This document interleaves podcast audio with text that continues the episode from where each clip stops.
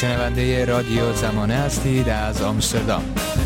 خب درود دوباره بینندگان عزیز با وبینار گذر 100 ساله بر بستر تنش‌های هنری، ادبی و فرهنگی. همراه شما هستیم. آقای فرج سرکویی در این وبینار با ما هستن و بخش پایانی صحبت ایشون رو میشنویم. آقای سرکویی بفرمایید. خب من سعی کردم که خیلی سریع از اون مسائل بگذارم فقط اشاره وار بکنم.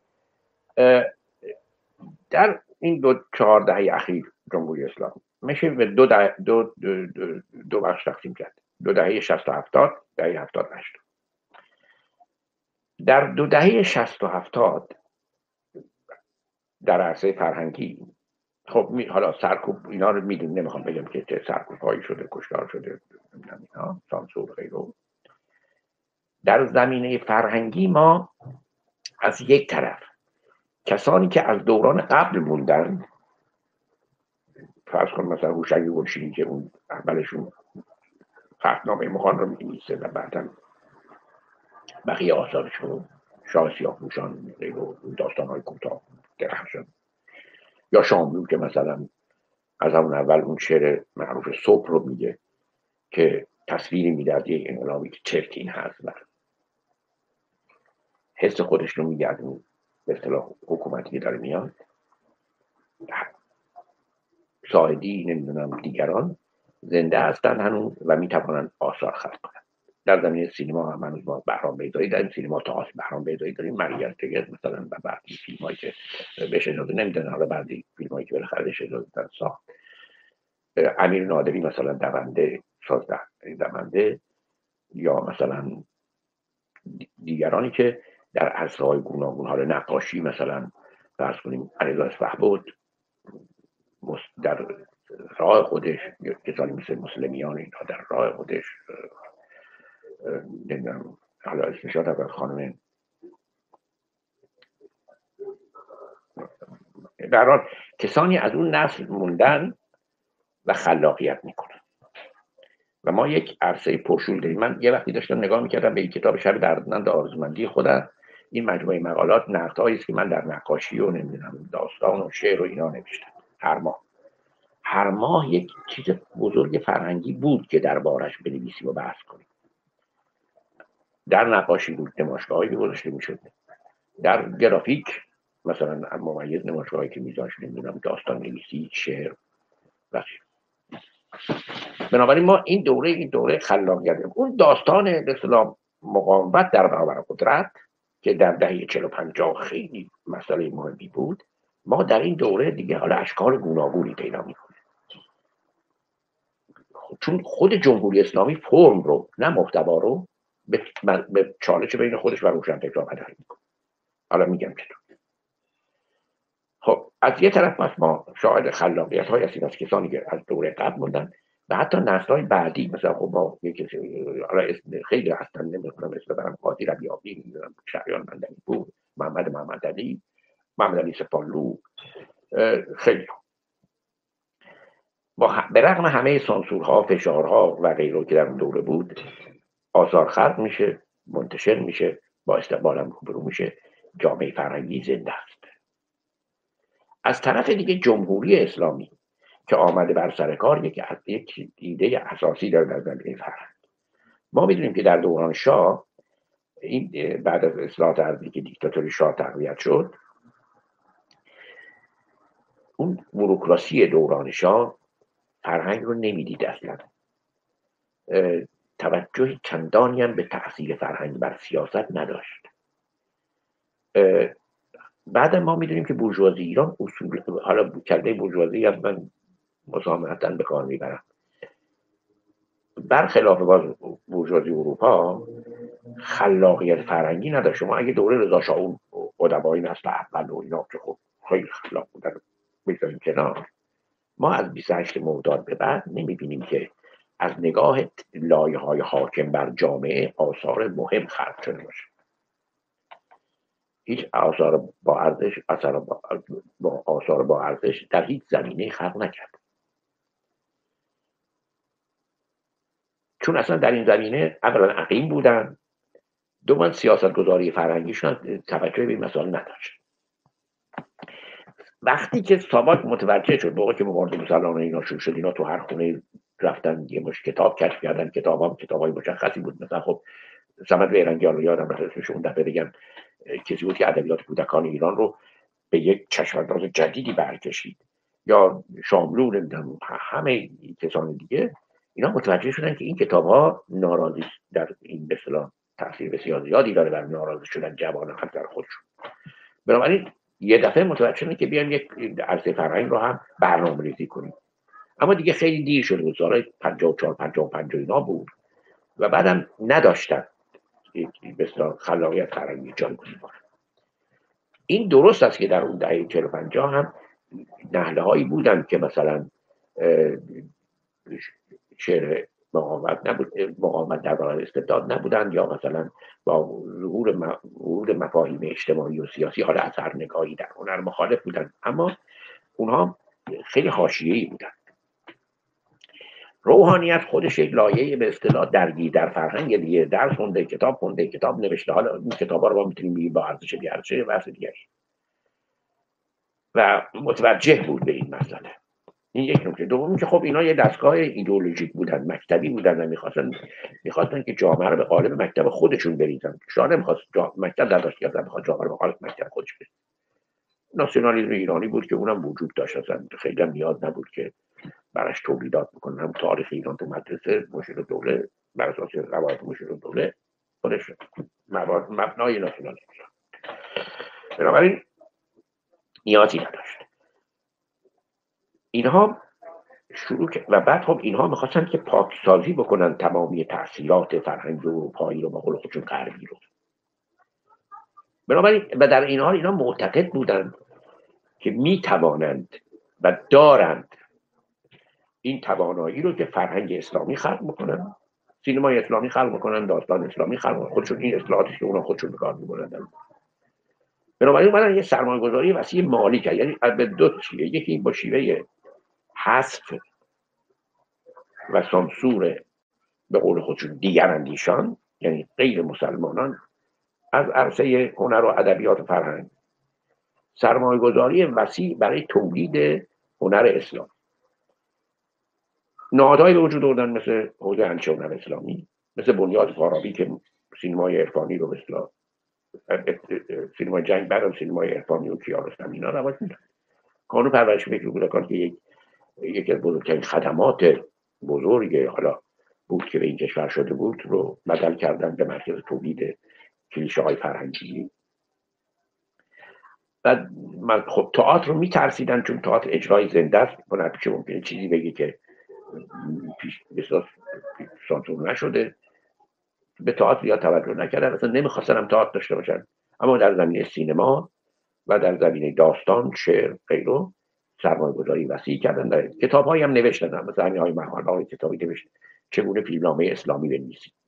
خیلی خنده دار. حالا وقتش من بگم خنده بعد شروع کردن به تولید این معتقد بودن و فکر می‌کردن می‌توانند با تولید با خلق آثار اسلامی جایگزین حالا در زمینه موسیقی خب راحت بود کارشون. اینا معتقد بودن موسیقی ردیف حالا بسیش هم گشتن موسیقی اصیل. و با شعر کلاسیک. بنابراین به اینا اجازه می‌داد خب در زمینه نقاشی هم که ما یه سنت هنر سنتی داشتیم خوشنویسی در گذشته های دور اینو زنده کردن هزار تا انجمن خوشنویسی وجود آوردن و همین نقاشی خط و ادامه اون نقاشی سطح خانه و قهوه خانه دوران قبل اما از کردم شما باید هنرمند خلاق داشته باشی در هر زمینه. اینطوری نیست که تئوریشو داشته باشی. نداشتن در خیلی از هنرها هم اینا اصلا سابقه ای نداشتن. مثلا اینا داستان نویسی یه چیزی که ما ما انقلاب داستان نویسی که مسلمان باشه داستان های خوب خلق کرده باشه نداشتیم. یه دونه داستان مجموعه مثلا آقای متعری داستان راستان. یه سر قصه های کودکان. گرافیک خوب اصلا نداشتن نمی‌دونم سینما راحت بود چون سینما اساسش یکی از معلف های اصلی سینما که آدم فکر می‌کنن می‌تونن بگیرنش تکنیکه.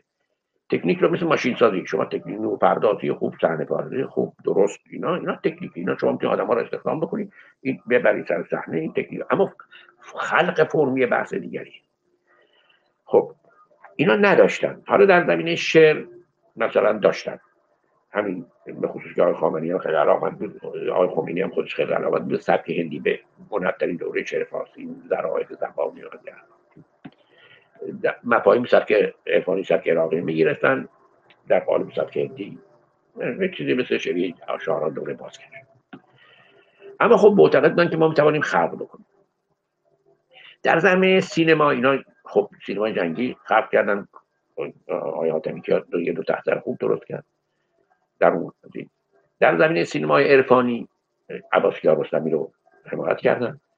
و بعدم خب راه پیدا و بعد یه اتفاقی هم در جشنواره‌های بین‌المللی جشنواره اروپایی رخ داده بود. اروپا شرقی فرو ریخت. ما می‌دونیم که فیلم هایی که در جشنواره‌های اروپایی مورد پسند قرار می‌گیره فیلم هایی که مشتری ندارن و سینما سرمایه می‌خواد در گذشته اینطور بود که اردوگاه شرق شوروی و آلمان و چکسلواکی اینا اینا سرمایه گذاری می‌کردن برای این فیلم ها میمد اغلب جشنواره ها میاد می‌گیره با سقوط بسیار با از بین رفتن اردوگاه شهر جشنواره هم دوچار کم فیلم شده بودن. بنابراین و دولت ایران دولتی بود که بود سرمایه گذاری بکنه برای تولید این فیلم. بعد خب سینمای عرفانی را اینها به هر حال تمامی سعیشون این بود که آثار خلق اما در واقع هژمونی فرهنگی در عرصه هنری و فکری در دست این چیزی بود که اینا بهش تقابل وجود داشت بین این مثلا دو, دو تا گرایش. خب سانسور و حس فرهنگی هم بود. علیه گرایش در یه مقطعی از این دوره ما می‌دونیم رفرموس های مذهبی از مثلا دوره سه جمالدین شروع میشه در دوره اول هستش که صحابی و بازرگان اینا میان که مثلا علم رو با اسلام تطبیق بدن بعد دوره بعدی دهه 40 50 میان از درون اسلام مدل اجتماعی بیرون بکشن مدیریت اجتماعی اونا و بعد در یه دوره این مثلا موج اصلاح طلب سوم هست میاد که قبض و بست شریعت رو مطرح می‌کنن تو مجله تیان و اینا.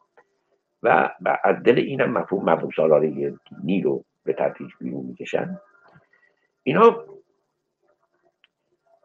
اینا در عرصه مهمترین خلاقیت های فکرشون خب. اینا شکست می‌خوره یعنی حقیم میشه. به تدریج اینا متوجه میشن که حالا بجز مثلا اینکه چند تا فیلم جشنواره مثلا تهیه کنیم بریم اسکار بگیریم و اینا در عرصه فرهنگی جامعه جامعه فرهنگ داره داره دیگه میره. مثلا موسیقی که اینا می‌خواستن موسیقی سنتی رواج بدن رواج پیدا نمی‌کنه دارن مثلا موسیقی لس آنجلسی گوش کنن حالا جالب اینه که خود این موسیقی سنتی که فرع تقویت کرد فرع پهلوی یک بار در انقلاب علیه خود اونا عمل کرد. اینا درست همین سرنوشت برای اینا تکرار شد. یعنی مثلا با بعد از سرکوب شهست اون کار بسیار درخشان مشکاتیان و شجریان همون سواران را چه شد اینا اسمش یادم این در واقع زیباترین تصویر اون شکست هست. من در کتاب یاستاز در این مورد این نوشتن یعنی ثبت کرد سرکوب رو ثبت کرد خرقات خب این دو دهه که دهه هم سرکوب هست هم حذف هست اما دهه خلاقیت هم هست. به تدریج و اونا هم سعی می‌کنن خلاقیت کنن اما حالا که نگاه می‌کنی آثار چندانی از نیست. حتی مثلا با استعداداشون مثل محمد با مثلا در اون دوره میاد فیلم بایکوت می‌سازه نمی‌دونم نمایش حسار در حسار تبلیغات علیه چپه و خیلی هم حالا بیاردشه در واقع برحال اما سعیشون می‌کنن. از دهه شست و هفتاد اتفاق میفته اینه که بخش مهم حکومت انگار به این نتیجه می‌رسه یا به این نتیجه بهش تحمیل میشه که آقا راه کنید. ما تولید سینما داستان گرافیک نقاشی اسلامی ممکن حالا به دلال گونا از جمله که خلق هنری با ایدئولوژی جو در نمیاد. استالین هم نتونست هنر رالی سوسیالیست تولید کنه. اون ادبیات غنی روسیه رو تبدیل کرد به کلید آیتامات و خب. حالا اما اینا نمی‌تونستن اصلا فرهنگ رو راه کنن چون اینا قرار مدیریت فرهنگی جامعه مدیریت فکر مدیریت رو می‌خوان. بنابراین اومدن ریلگذاری فرهنگی بکنن. این ریلگذاری رو حالا توضیح خواهم داد که چه خواهد بود. یعنی این یک بود.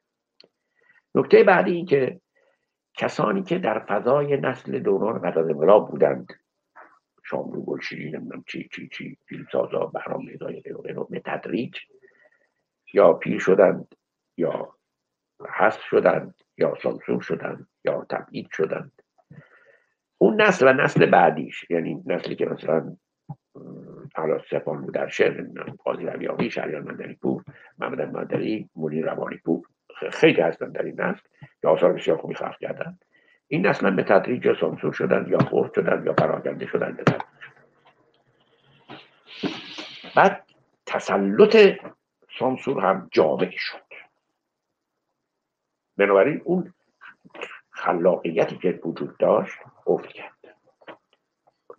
از طرف دیگه اصلاح طلبان مذهبی اینا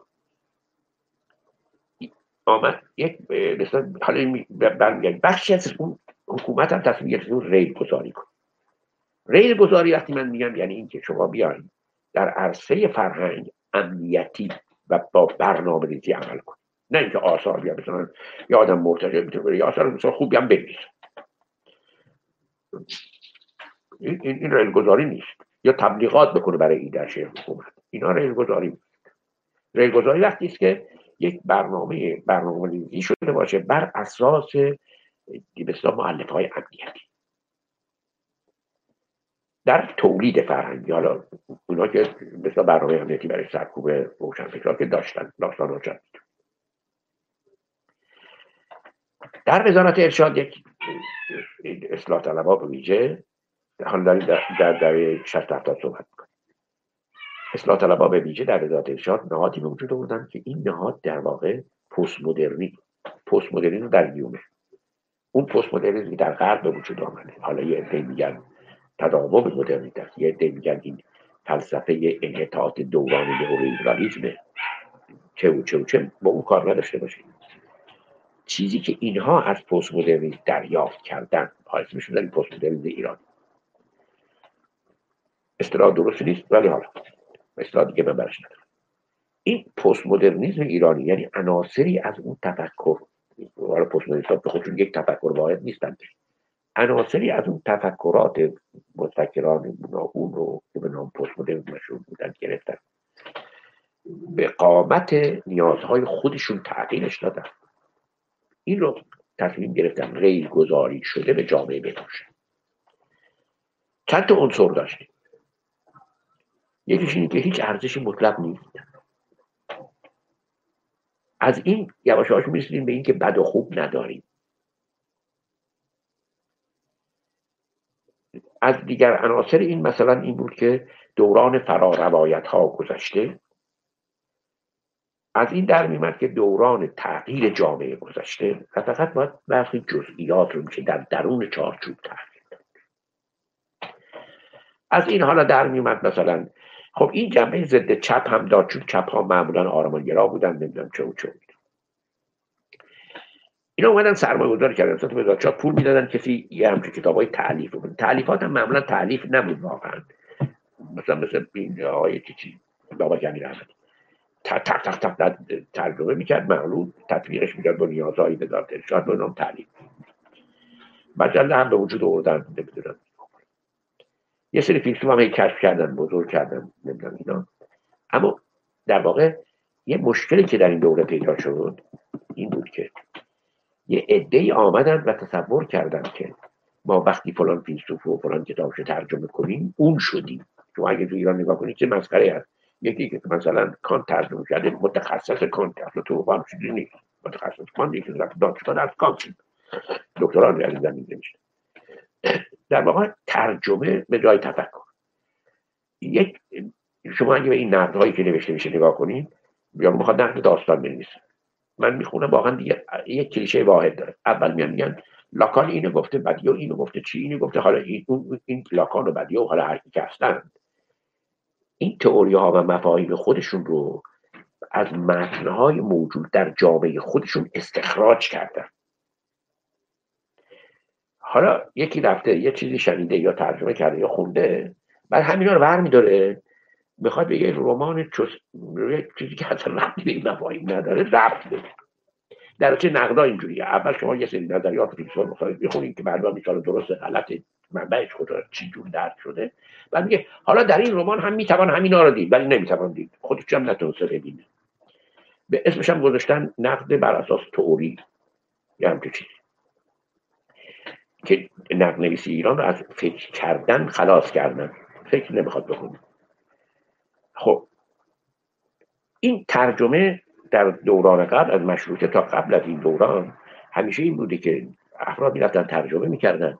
نیازهایی که در فکری و پرسش هایی که در جامعه وجود داشته رو پیدا اگر پاسخی اونجا بود ترجمه می‌کردن این پاسخ اونجا پیوند نبرد. یا ترجمه ادبیات دنیای جدیدی رو ما اما حالا این ترجمه تبدیل شده ما فکر ما از اصلا با این جامعه کار نداریم. به فرهنگش هم کار نداریم. چون نمی‌دونن. اصلا اطلاعات چم زبان اصلا بلد نیستن فارسی بنویسن. دیدیم دیگه زبان ترجمه هاشون نداریم. یه سری مفاهیم داریم که خوندیم تو فلان کتاب. و این یعنی ما داریم فکر می‌کنیم. نه شما نداریم فکر می‌کنیم.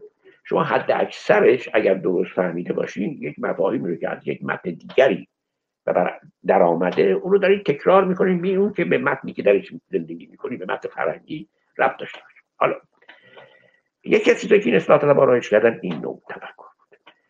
چیز دیگری که رایج کردن به اینه که نظام ارزشی نداریم. چیز دیگری که اجرا کردن این است که فقط تغییر در جزء هست نه در کل. حالا از مثلا فیلسوفای مختلف هم هی دلیل می‌دادن این بچی از ریل گذاری بود که وزارت داشت برنامه‌ریزی کرده بود. نه اینکه مثلا یک جریان خودجوش نبود که در اون نیازهای جامعه بود جامعه جامعه متلاطم پرپرسش بود و هست. اما شما میاد یه برنامه‌ریزی می‌کنین. این برنامه‌ریزی در واقع می‌خواین تحمیلش کنین به جامعه نه اینکه از دل این جامعه بیرون یه طرف دیگه هم یک ریلگذاری امنیتی کردن بازم. و اون این بود که اینها در مفتزلترین شکلش همین مؤسسه موج و اوج و ایناست که سرمایه گذاری می‌کنن. تکنیک رو به خدمت می‌گیرن یعنی فیلم پردار خوب صحنه آقای خوب نمی‌دونم پرداز خوب. اینا تکنیکه بعد یک کسی هم پول برش میدن امکانات میدن فلان فلان. فیلم امنیتی می‌سازن دیدین دیگه ماجرا این هم از این اصلاح طلبها همیشه این کار می‌کرد در دهه های قبل برخی آثار خوب خلق کرده بودن. مثلا یعنی کم آجانس شیشه. شیشه ای؟ حاتمی کیا می‌دونم حاتمی کیا حزب اللهی و فلان اینا. اما تراژدی شکست حزب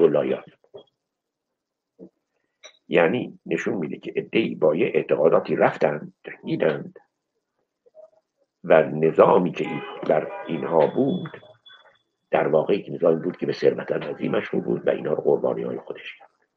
چون حتی تو اون آجانس ای حتی وقتی آخرم رهبر دستور میده که اون رو مالجه کنید بفرستید خارج او تو هواپیما میمیره دیگه دیره یا عروس خوبان تا حدی مال مخمل با که خیلی فیلم های کسی قبلا ساخته بود. زندانی ها رو مجبور کرده بودن تو فیلم بایکوتش بازی کنه. مثلا عروس خوبان تراژدی شکست ایناست. اون حزب یه دفعه دوم دیگه میره خودکشی کنه تو چپه نمیره برای ایمانش بمیره. خب این بیان یک مقطعی است از شکست یک سری آدم هایی که به اعتقاداتی رفتن و شکست خوردن نرخ خودشون شکست خوردن. آرمانشون شکست این می‌تونه ترمایه تراژدی بود تراژدی در حد ایران. اما جز همین یعنی جز یه دو تا اثر جنگی خوب یک با معیار ایرانی و دو تا مثلا چپ تراژدی خوب چیزی نساختن. حالا درست اسکار می‌گیریم فلان می‌گیریم فلان می‌گیریم اما این در واقع یک سینمایی رو خلق کردن. که در او مثلا مثل همین جدای نادر سیمی فقط یه نفر راست میگه اونم یک زنی است که مقلد یک مشتهده بقیه همه دروغ میگن. یعنی در واقع روحیات لایه های دوره رفسندانی که به اصطلاح سازندگی شد خصوصی ساز شد یک لایه های میان درآمد به وجود آمدن که از رمانتای نفتی بهرمند شدن. روانشناسی این لایه ها رو که به همه چیز تن میدن دروغ میگن اینا رو منعکس کرد اما حالا بنابراین ما در دهه دوم در دوره دوم یعنی 60 70 در واقع اینا برای ابتزال ریل گذاری کرد یعنی اون در هر چی دیگه دیگه هم این بود. در هر موردی چنان تولید انبوه می‌کنیم که اگه یک صدای خوبم باشه گم بشه. یه دفعه هر روز مثلا ده کتاب داستانی میشه با تیراژ 200 ده کتاب شعر میشه با تیراژ 100 تا نمی‌دونم چه چه چه. کلی گالری هست نمی‌دونم هر روز مثلا سی تا گالری نمایشگاه این صافی کیفیت منتفی میشه. و من نمیگم که در این دو دهه آثار خوب و ارزش خلق نشده شده. در خارج کشور یه آثار با ارزش من یادم رو بگم که بخش از ادبیات ما خارج کشور منتقل میشه آثار با ارزش خلق میشه هستیم خاکزاد مثلا. مرای کافرش به شاهکار در ادبیات فارسی یا دیگران قاضی ربیابی داستان جنگ نوشته من این پول موری لبان و اینا. اما اون چی من داخل میگم این هستش که دو دهه اول دهه دو دهه چالش فرهنگی دو دهه دوم دهه ریلگذاری برای من اینجا تموم می‌کنم و اگه حالا برید به سوال آموزا ممنونم آقای سرکوی. من فقط قبلش اشاره بکنم خب خیلی هم معتقدن همین فیلم در واقع آژانس شیشه خاتمیکی یک کپی از فیلم بعد از ظهر سگی از ساخته سیدنی لومت که آل پاچینو بازی ببینید می‌دونم اینو. من دیدم هست ولی مسئله این نیستش که شما در کپی کردن می‌تونید فرم خلق کنید می‌تونید نکنید. اکثر غزل های حافظ کپیه. یعنی مضامینش و اینا رو از اون گرفته دیگه. اما برکشیده. ها از خب حالا که حافظ نیست من مثال غلطی دارم. ببینید آژانس شیشه ای شما می‌تونید یه داستان قلبی بگیرید تبدیلش بکنید به تراژدی شکست خودت. آجانس شیشه ای واقعا تراژدی شکست مولا شکست جنگ بسیجی هست حالا شما از اون گرفتی اما ایرانیش کردی حداقل. من اینو میگم. من گفتم آثار که اینا خلق کردن آثار بارش جهانی و فلان که نیست که ما داریم در محدوده ریل گذاری شده یک مثلا جمهوری اسلامی هست. خب به سوال زیادی گرفتیم آقای سرکی ولی من ابتدا با دو پرسش از خودم زیادی نگرفتیم پس هیچ که گوش نمی‌داد نه نه سوال زیاد گرفتیم در گفتم پس با برای خودمون صحبت ولی من ابتدا دو پرسش آدم نمی‌دونی که مثلا من پرسش ها رو می‌بینم براتون می‌خوام ولی ابتدا می‌خوام با دو پرسش خودم ازتون شروع کنم. خب شما وقتی در مورد دوران محمد رضا پهلوی و دوران بعد از انقلاب که صحبت می‌کنید ما در واقع دو جور بازگشت به گذشته رو می‌بینیم. حالا در دوران شاه ما اون جشنهای فرهنگ و هنر رو می‌بینیم جشن 2500 ساله رو می‌بینیم که حتی مثلا افرادی با در واقع تفکرات مذهبی هم مثل آل احمد و شریعتی با اون جریان در واقع فرح دیبا و اون بحث‌های فرهنگی که اون زمان بود همراه میشن. بعد از انقلاب که میایم خب انقلاب فرهنگی رو داریم. شما تو صحبتاتون بهش اشاره کردید که یه نوعی سینمای اسلامی ادبیات اسلامی و همه اینها که خب یک نوعی باز هم یک بازگشت به گذشته است. آیا نمیشه همین بحث انقلاب فرهنگی بعد از انقلاب رو در راستای همون دوره‌ای که در زمان مثلا محمد رضا شاه پهلوی توسط فرح شروع شده بود بدونیم. و اینکه سوال دوم هم اینه که اساسا ما چه نیازی به این بازگشت به گذشته داریم؟ ببینید اون بازگشت به گذشته که در دهه 40 50 مطرح بود. از مشروطه مثلا مطرح بود. تفاوت داره با اون که جمهوری اسلامی بازگشت به گذشته میگه اگر بگی توجه بکنید که من اشاره کردم که همون دفتر فرح که می‌خواست در خیلی از عناصر فرهنگی باز سنت رو احیا بکنه در این حال آوانگاردترین آثار و هنری را میارد یعنی این تناقض رو من می‌خواستم اشاره بکنم. همون اینجور نبود که فقط بازگشت به شما به آلمت اشاره می‌کنید. آلمت داستان بسیار خوبی بود. یعنی اینطور نبود که آلمت مثلا آلمت فرم داستان مثلا ما از قرب گرفتیم دیگه. این تناقض اونجا بود. روحانیت یک درس بود. چون اون همون سنت خودش بود. اما اون که جمهوری اسلامی آمد و تحت عنوان بازگشت به صدر اسلام بازگشت به اصل طلایی مطرح می‌کنه در واقع ایدولوژی یک حکومت هست که ایدولوژی رو اسلام رو تبدیل کرده به, به ابزار قدرت. اینجا دیگه عناصر بازگشت به گذشته به دلیل باز اینکه در گذشته بودن معتبر نیستند چه عناصری می‌توانند به تثبیت قدرت کمک کنند؟ لقب گذشته می‌گیرند. و میگن به اونا باید چه اتفاق میفته یعنی مثلا بعد نگاه می‌کنه به سطر اسلام. آقای خمینی میگه حضرت علی در چهار هزار نفر کشته. اون عنصر رو میاره. چرا؟ در واقع اون عنصر دیگه گذشته نیست. اون عنصر در خدمت قدرت منه. بنابراین گذشته میشه. ممکن اصلا گذشته نباشه. در هنرم اگر ما نگاه بکنیم اینا درسته مثلا خوشنویسی و نمی‌دونم نقاشی خط و اینا رو ادامه میدن مثل قبل مثل دوره قبل از انقلاب یا موسیقی سنتی مثلا. اما من یک نکته یادم را بگم بسیار مهمه در این دوره دهه 60 70 در یک زمینه یک اتفاق بسیار مهم افتاد در زمینه موسیقی بود. یعنی موسیقی هیپ هاپ یا پاپ حالا هیپ هاپ بیشتر تبدیل شد به هنر سرآمد. ما همیشه یک هنر سرآمد داریم دیگه. شعر تا دوره انقلاب هنر سرآمد بود. یعنی همه چیزای اجتماعی اول در اون منعکس می‌شد و در هنرهای دیگه بسط پیدا می‌کرد. بعد از انقلاب داستان نویسی هم این نقش بازی کرد. سینما هم این نقش بازی کرد. تئاتر هم تا حدودی این نقش بازی کرد. در این دوره دو دهه شصت و دو دهه هشتاد و ما می‌بینیم که موسیقی هیپ هاپ به سنت موسیقی به اصطلاح پاپی که معترض بود در دوره شاه این دفعه اومده این موسیقی تونسته به صدای اعتراض تبدیل مثلا کار هیچ, هیچ کس رو اگه نگاه کنه حالا چرا؟ چون خب اولا که این هیپ هاپ همیشه صدای اعتراض بوده. دوما این نسل جوان راحت تر تونسته با این موسیقی کرد. مثل اول موسیقی زیر زمینی بود حالا یه روندی تبدیل شد به این موسیقی. بعد این نکته من یادم رفت بگم نکته بسیار مهمی اما اون چیزی گفتیم بنابراین بازگشتی که ما در دوره حکومت اسلامی ببینیم تفاوت هایی بود حالا سوالی که ما چرا نیاز به بازگشت داریم؟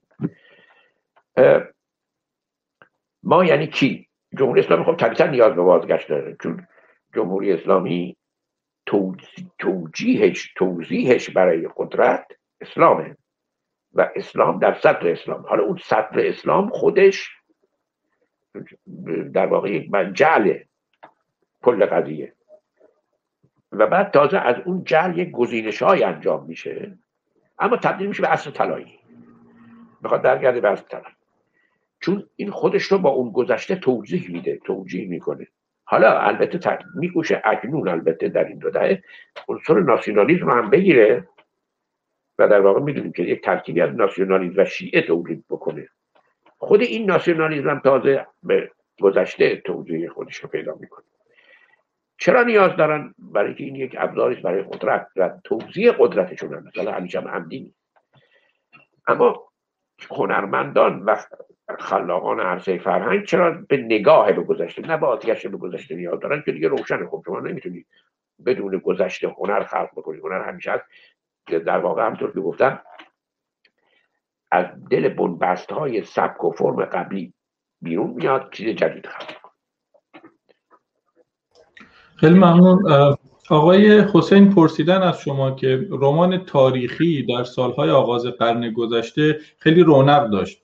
حتی برخی منتقدان روی کرد به رمان تاریخی رو به عنوان در واقع جستجوی امنیت و هویت درک کردن. در دو دهه پایانی قرن گذشته در دوران جمهوری اسلامی هم پیش زمینه ناسیونالیسم مذهبی نمودهای از رمان تاریخی رو می‌توان سراغش رو گرفت و دید. و گفتن که ناسیونالیسم و گذشتهگرایی تا چه حد با مسئله امنیت و هویت ربط داره و آیا در مجموع کمکی به ارتقای درک ما از تاریخ کرده یا بیشتر سبب کشتابی شده؟ سه سال رمان تاریخی در دوره مثلا اول قرن درست میگن اصلا می‌دونیم که خیلی رمان تاریخی خلق شد بعدش هم همینجور حتی درباره صفویه نمی‌دونم اینا و فلان. و خیلی مخاطب داشت. هم پاورقی های حسین قلی مستعان و جواد فاضل اینا خیلی چیز داشت خونده می‌شد. هم به اصطلاح همین حسین قلی مستعان که ما امروز اسمشون یادمون رفته تیراژ عظیم داشت من بچه بودم یادم. حتی ترجمه هایی هم که شده بود اون موقع خیلیش ترجمه رمان های تاریخی بود. سه تفنگدار و مال الکساندر دوما و فلان این در واقع یک هم entertainment هست یعنی سرگرمی هست. برای بخشی از رمان خوندن. برای این نیست که حالا ما همیشه بگم این فرم پیدا بکنیم اینا منتقدین این کارو می‌کنن. خواننده خیلی موقع رمان می‌خونه. برای رمان باید جذاب باشه. حتی یعنی رمان هیچ رمانی هنری نیست. اگر کشش نداشته باشه اگر جذاب نباشه اگر خواننده رو به دنبال خودش بشه به نظر من هم نداره. بخشی از خب این رمان های تاریخی اینا برای یک لایه های کشش داشت. اوقات فراغت خودشون باش می‌گذارن اما در این حال اینا یه هویت می‌داد اینا هم به این هویت نیاز داشتن. یعنی یک رابطه دو طرفه برقرار هویت ملی یا چون به هر حال ما نیاز من بودیم که همیشه این خیلی جالبه. ما میگیم یکی از مهمترین ملت های دنیا هستیم. اما همیشه هی باید هی تاکید بکنیم که همیشه هم دنبال در جستجوی هویتیم. یعنی انگار یه مشکلی تو این وجود داره. که این مشکل از اگر من می‌خوام برمیگرده تحلیل خود این مفهوم ایران و ایرانی و در تاریخ. مفهوم فرهنگی و مفهوم واقعی. تضاد این دوتا با هم دیگه. یعنی مفهوم فرهنگی ایرانی بودن و مفهوم و اون واقعیت امپراتوری به اصطلاح در حال قبض و حالا همیشه ما انگار این مشکل رو داشتیم که هویتمون رو تعریف کنیم. که فکر کنیم خب هویت ما ما ایرانی شش هزار سال کنن اینا تاریخ. خب. این در این رمان تاریخی کمک می‌کرد به حل این تنشی که در درون بود. اما ما در دوره انقلاب اسلامی در دوره اسلامی این چهاردهه با رمان تاریخی به به صورت رمان تاریخی پر مخاطب رو نیستیم. یک دوره ای پاورقی خیلی گل کرد. خانم فهمی اسمش یادم رفت حالا.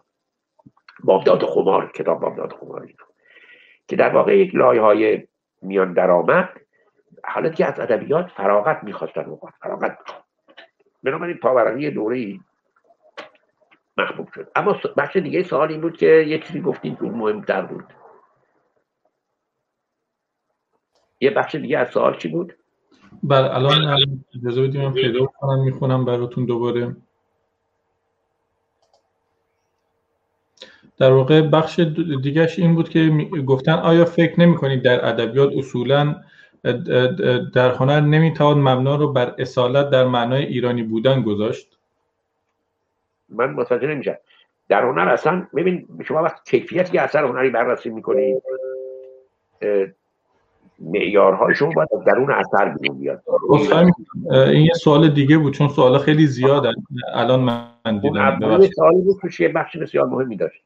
بله بله. گفتن که ناسیونالیسم و گذشتگرایی تا چه حد با مسئله امنیت و هویت ربط دارد و آیا در مجموع کمکی به ارتقای درک ما از تاریخ کرده یا بیشتر سبب کشتابی شده؟ ببین ناسیونالیسمی که به وجود آمده در ایران بوده حالا فرض می‌کنیم از دوره رضا یا مثلا از اون دوره که برگردیم بکنن ما که اصلا نمی‌دونستیم هخامنشیان و ساسانیان وجود داره ببخشید هخامنشیان و مادها وجود داشتن. ما پیشدادیان و کیانیان و اینا داشتیم در شاهنامه این محققین غربی آمدن برای ما این دو سلسله کشف کردن. حالا اینکه هخامنشی یک سلسله ایرانی بوده یا اصلا یک چیز دیگه اینا خیلی بحث پیچیده. منم متخصص نیستم. اما به ما یه دریافتی ما رو دریافتی وجود داشت بحث می‌کنیم. این دریافت در کتاب ایران باستان مشکل دور تنظیم شد. ترجمه کرد این چیزا رو. و بعد مبنای کتاب های درسی قرار و از این طریق مثل همه ما به این رسیدیم. یه پیوندی احساس می‌کنیم با اون ماتا و اخامنشیان و اشکالیان خب. این در واقع یک چیزی بر ما ساخت که در اون دوره که می‌خواست به اصطلاح ملت سازی بشود حالا چقدر این اصطلاح درسته من نمی‌دونم. خب این نیاز داشت به یک تاریخ. همیشه ملت ها به یک تاریخ مشترک نیاز دارن. بنابراین این در, در, به خدمت این بسیار بر ساختن گذشته مشترک آمد. اما یک دریا یک مفاهیم نادرستی هم با خودش آورد. مثلا آریایی بودن که ربط اصلا از اساسش یا و بعدم یک چیز رو هی پوشوند. این خیلی بد بود شکست ها رو. در واقع می‌تونیم بگیم که کاربرد دوگانه داشته. حالا که جمهوری اسلامی الان اینو به صورت ایران باید قدرت منطقه‌ای بشود در آورده در واقع این در خدمت گرفته در این احساس ناسیونالیستی و ما ایرانی هستی و باید قوی باشیم رو در خدمت سیاست خارجی خودش و سیاست مثل موشک سازی و غنی سازی و دخالت در منطقه گرفته خب این جنبش یک چیز بسیار مهمی هم وجود داره. ما متاسفانه این بخش پاسخی شده ما در یافتمون از گذشته همراه با نقد گذشته نیست. همه روایت ها چپ ها راست ها مذهبی غیر مذهبی روایت هایی که ارائه میدن از گذشته در واقع روایت هایی نه بدون نقد. و ما می‌دونیم که ما بدون نقد روایت هایی که می‌سازیم روایت هایی است که حال ما رو منعکس می‌کنه بیشتر تا واقعیت گذشته یعنی تاریخ همیشه از منظر حال ساخته میشه دیگه. مگر اینکه شما صافی نقد رو بیارید. خیلی ممنونم. دوست دیگری به اسم آقای بهداد پرسیدن که در سالهای دهه پنجاه در دوران پهلوی دوم که سانسور ادبی در ایران به تدریج نهادینه می‌شد حدود 1700 رمان خارجی در ایران ترجمه منتشر شد و برخی هم خیلی تحول آفرین بودند.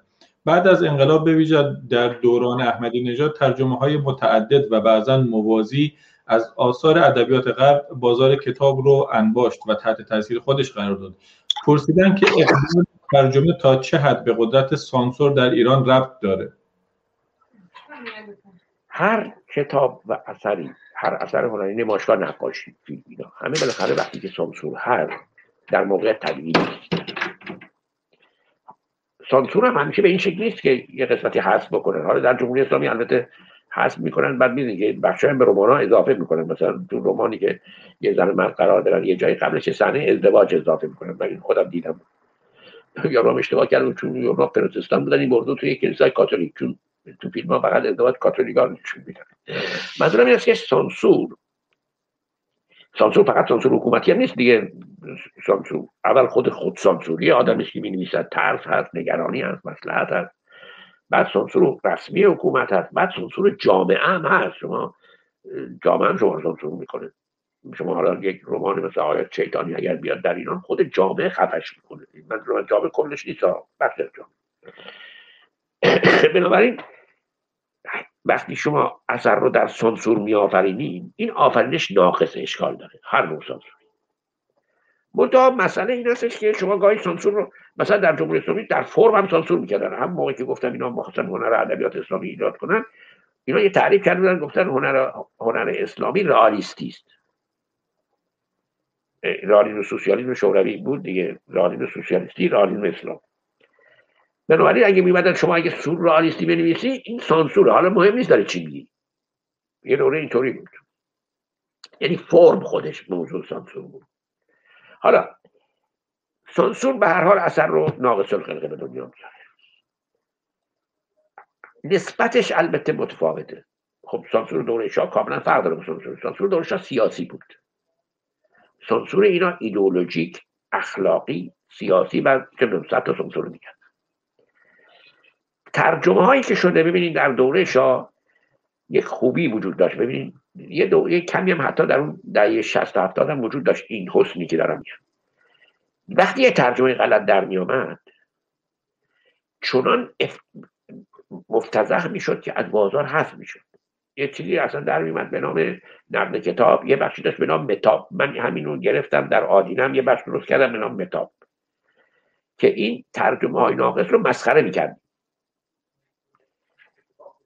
چرا؟ چون مجلات فرهنگی وجود داشت چون فضای فرهنگی وجود داشت چون که کافه های می می با هم حرف می‌زدیم.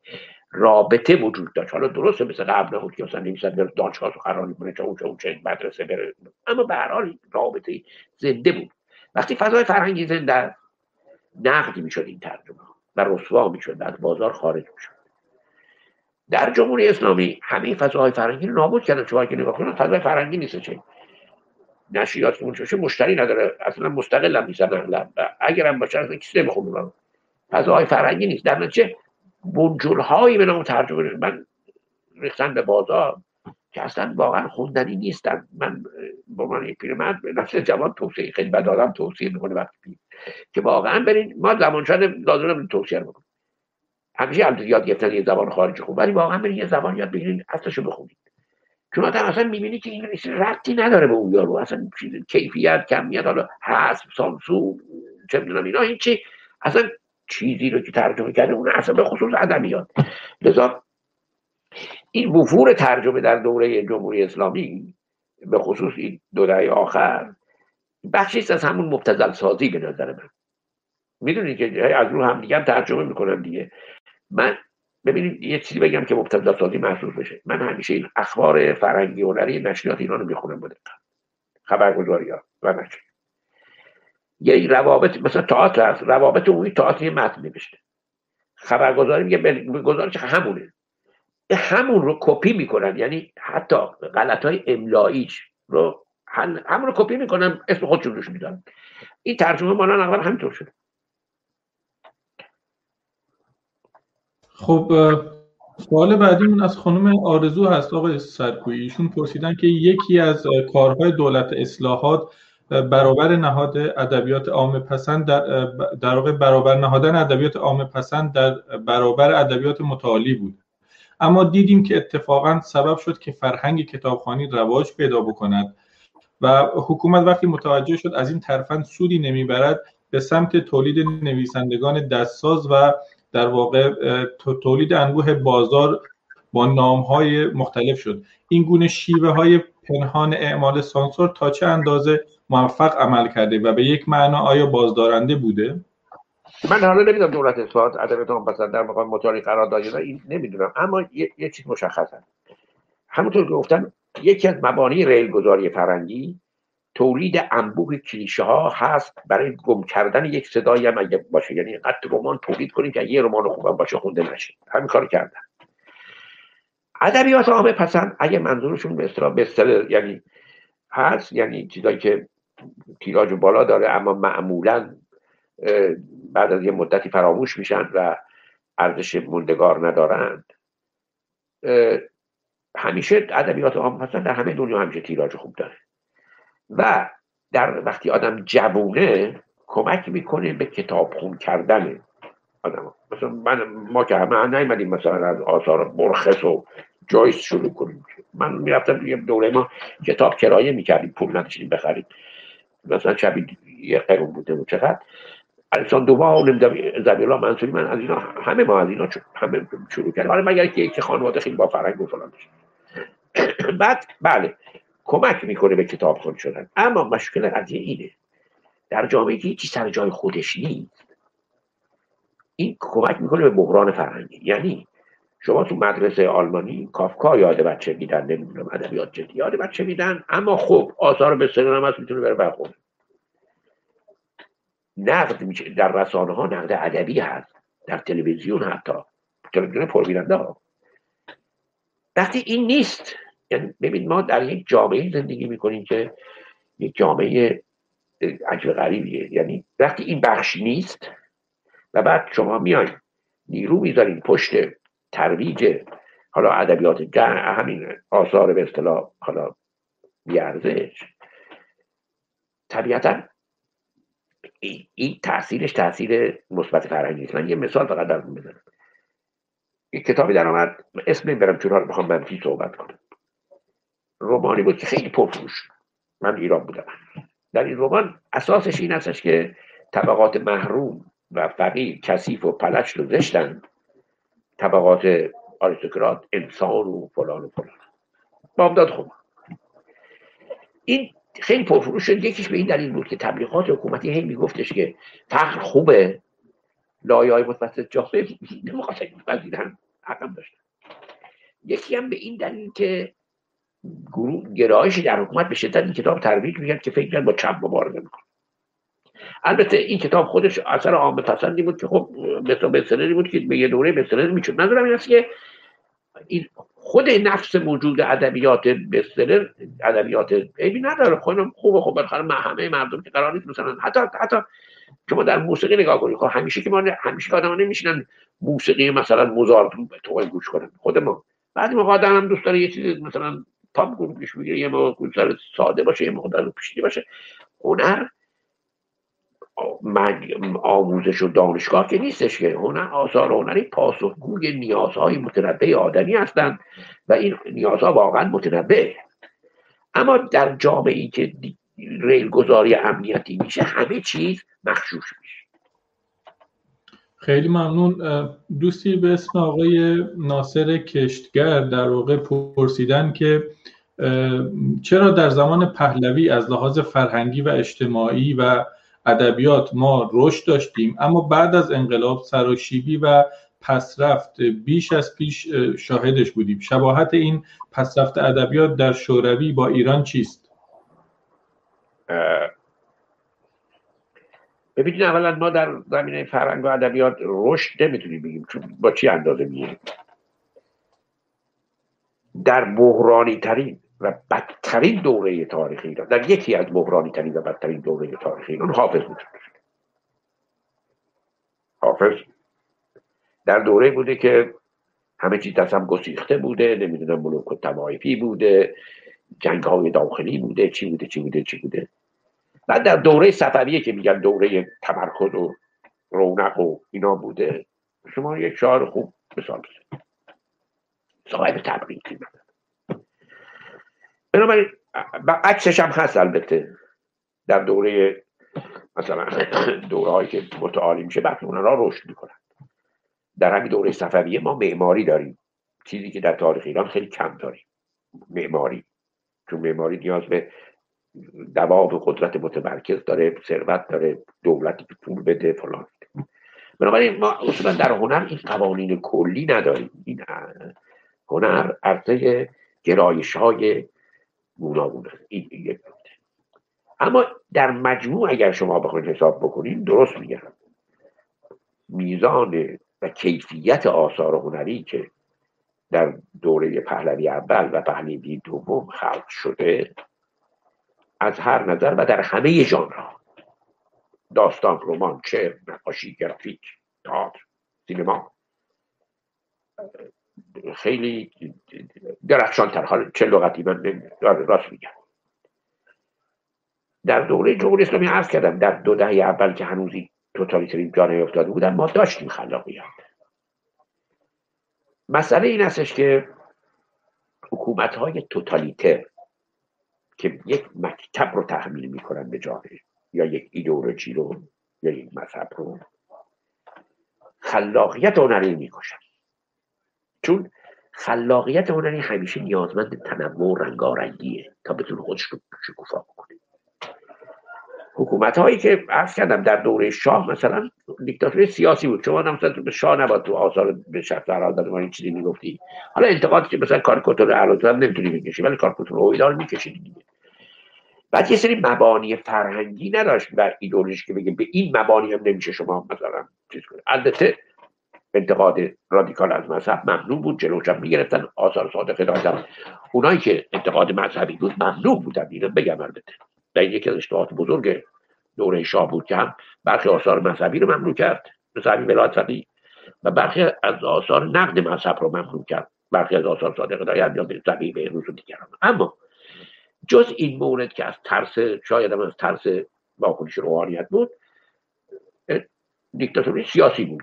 سانسور سیاسی بود مبنای سیاسی داشت. اما در جمهوری اسلامی سانسور مبنای ایدئولوژیک فرهنگی اخلاقی هم داره. این یکی دومی که در دوره شاه حکومت از کردم تا یه دوره اصلا تلاش برای خلق آثار فرهنگی نمی‌کرد اصلا سترون بوده به آثار فرهنگی. کار نشد دیگه. است این اصلا به آگذار شده بود به واقعا هنرمندان و روشنفکران و نویسندگان و اینا.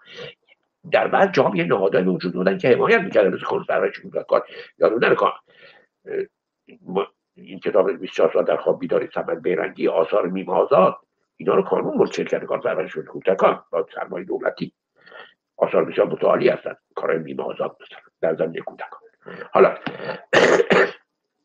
در دوره جمهوری اسلامی از کردم وقتی که مکتب میاد و مکتب بر فرهنگ باید ترزیق بشود فرهنگ خلاق فرهنگی با مثلا دشوار هست. گفتن چه شباهتی داره با شوروی اون زمان. ببینید انقلاب اکتبر حالا هر چی هست باش موافقی مخالفی فلان. زمینه عظیمی برای خلاقیت های بزرگ فرهنگی فراهم کرد. این آبستره که میگیم نقاشی آبستر کاندینسکی حاصل اکتبر. سینما از به عنوان هنر حاصل تئوری آیزنشتاین رقص مدرن که به جای پنجهشو بذاره بر زمین تمام پاور زمین می‌ذاره و ارتباطش با آسمان قطع می‌کنه حاصل انقلاب که خیلی چیزا فوتوری شعر نمی‌دونم نقاشی. اما چون این نه اینکه حالا چون چپ بودن میگن چون ببینید وقتی جامعه رها میشه از این قید که جلوش گرفته خلاقیت ها در عرصه های گوناگون با جهت های گوناگون سرازیر میشه فضا پیدا بعد شما می‌رسیم به چی؟ به اینکه در دوره ای که حکومت داره خودشو تصویب می‌کنه که معروف به دوره استالین هست یه اینا یه مکتب از اون ایدئولوژی خودشون یه مکتب درست می‌کنن. از این مکتب یک مفاهیمی بیرون میشه مثل همین رئالیسم سوسیالیستی. رئالیسم اسلامی رئالیسم. و بعد می‌خوان اینو به فرهنگ ترجیح هم کار که جمهوری اسلامی می‌کنه. نتیجتا اون هنر و ادبیات واقعا شکوفای روز اصلا شما نمی‌تونید رمان اصلا یعنی داستانسکی تولستوی داستان ببخشید.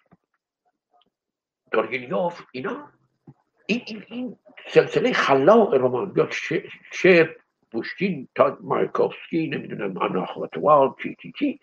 همه اینا خفه میشن.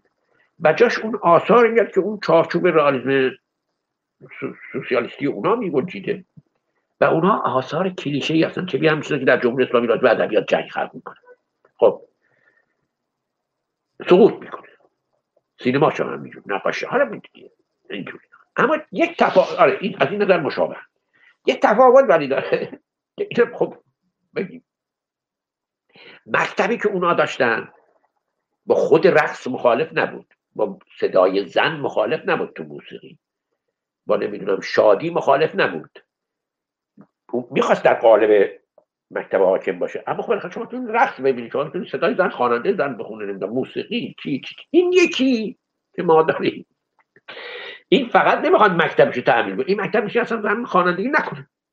ببینید دو نسل یا سه نسل از با زنان با استعدادی که می‌تونن خواننده های بزرگی بشن می‌تونن مرزیه بشن دلکش بشن نمی‌دونم پریسا بشن حالا در هر جهتی. خب مردن دیگه. برای که صدا که دیگه کتاب نیست که بنویسی بذاری یه جای بعدم چاپش در نتیجه این این یکی وحشتناکتره برای که این با همه در واقع ببینید اینا با تمامی دستاوردهای بشریت بعد از اون انسان مخالف. در سفر بجز با تکنولوژی نه بمب درست کنیم ماشین درست کنیم نه. در سفر و اون یکی می‌خواست همه اونا در قالب مکتب خودش بگذارونه و خفه رو. این یکی اصلا بعضیاشو حذف کرده. این تفاوتش. ولی چباهتش درست میگن به همین دلیل هم که یکی از دلایل که در این چهارده اگر ما مقایسه بکنیم با دوران قبل شاهد اون به اصطلاح شکوفایی دوران قبل نیستیم که دوران قبل دیکتاتوری سیاسی بود مکتبی نبود. این یکی سیاسی مکتبی اخلاقی جنسی سکسی مذهبی همه ایناست خیلی ممنون. دوست دیگری به اسم آقای علیرضا که یه سوالی رو مطرح کردن. من فکر می‌کنم شما در صحبتاتون پاسخ دادید. به حال من می‌پرسم. گفتن که حکومت های ایدئولوژیک پلورالیسم رو تحمل نمی‌کنن. ادبیات در بستر پلورالیسم فرهنگی رشد می‌کنند و به تعالی می‌رسد. از این حکومت از این بابت حکومت ایدئولوژیک پس از انقلاب 57 اگر مارکسیستی محض بود چه می‌شد؟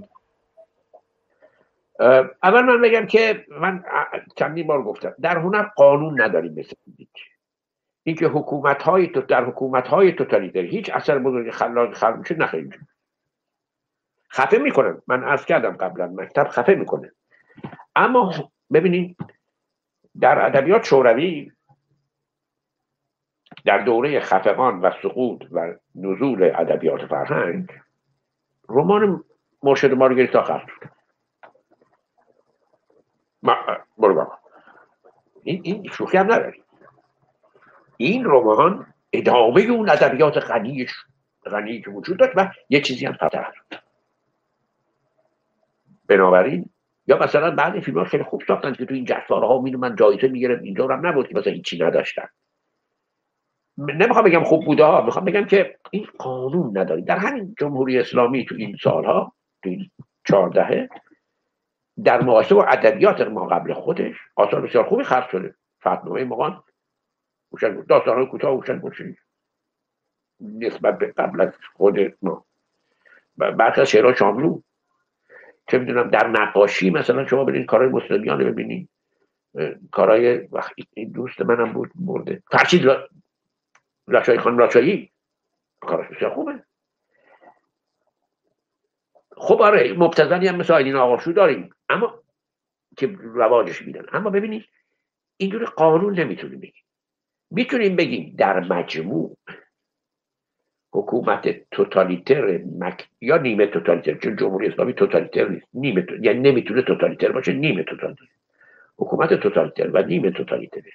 متکی بر مکتب ایدئولوژی. اینها فرهنگ رو خفه می‌کنه و مانع خلاقیت آدم میشه. اما می‌شود که این یه اثر خوبم وجود بیاد. این بحث دوم سوال چی بود؟ آیا اگر در ایران مارکسیسم آمد چی می‌شد؟ اگر گفته بودن اگر انقلاب 57 در واقع مارکسیستی محض بود چه اتفاقی که در ایران اولا ما چیزی به نام انقلاب مارکسیستی نداریم. من نمی‌فهمم. دوباره اصلا در ایران از از امکانات نیست. نبود و نخواهد بود و نبود و نه نیست و نخواهد بود. اون انقلاب شوروی هم مارکسیستی نبود. به یه مفهومی اما حالا سوال اینه که اگر این میامد چه می‌شد؟ ما نمی‌دونیم. تاریخ متاسفانه عرصه آزمایشگاه نیست. یک چیز مشخص. هر حکومتی که توتالیتر استبدادی باشه و بخواهد مکتب خودش رو بر جامعه بکنه هنر رو خفه می‌کنه. این فرق نمی‌کنه. اگه که می‌دونم حالا هر چیز دیگر بود همین بود. خب دوست دیگری که متاسفانه اسمشون رو نمی‌تونم آره، بخونم. نوشتن, نوشتن که تأثیر پذیری آثار هنری در دهه 40 و 50 خورشیدی. از مدرنیزاسیون شاه ایران و رونسانس در حال وقوع در ایران چی بوده و آیا فکران مستقل با نگاه ایدئالیستی چشم خود را بر روی تحولات جامعه بسته بودن؟